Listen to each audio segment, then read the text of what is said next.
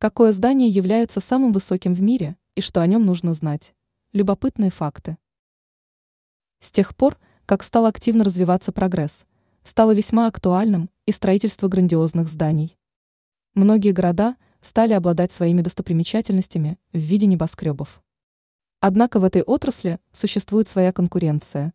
Многим захотелось побить уже установленные мировые рекорды.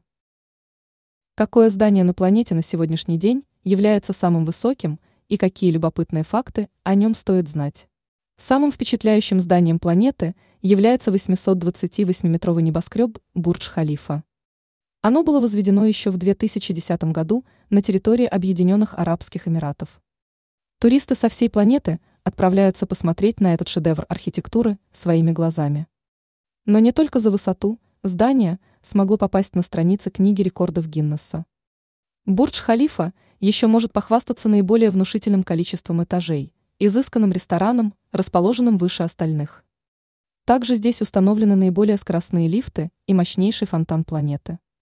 Примечательно, что на строительство Бурдж-Халифы ушло всего 6 лет, что является достаточно быстрым сроком для столь внушительного здания. Ранее мы рассказывали о том, какие сорта яблок принято считать самыми вкусными и сладкими.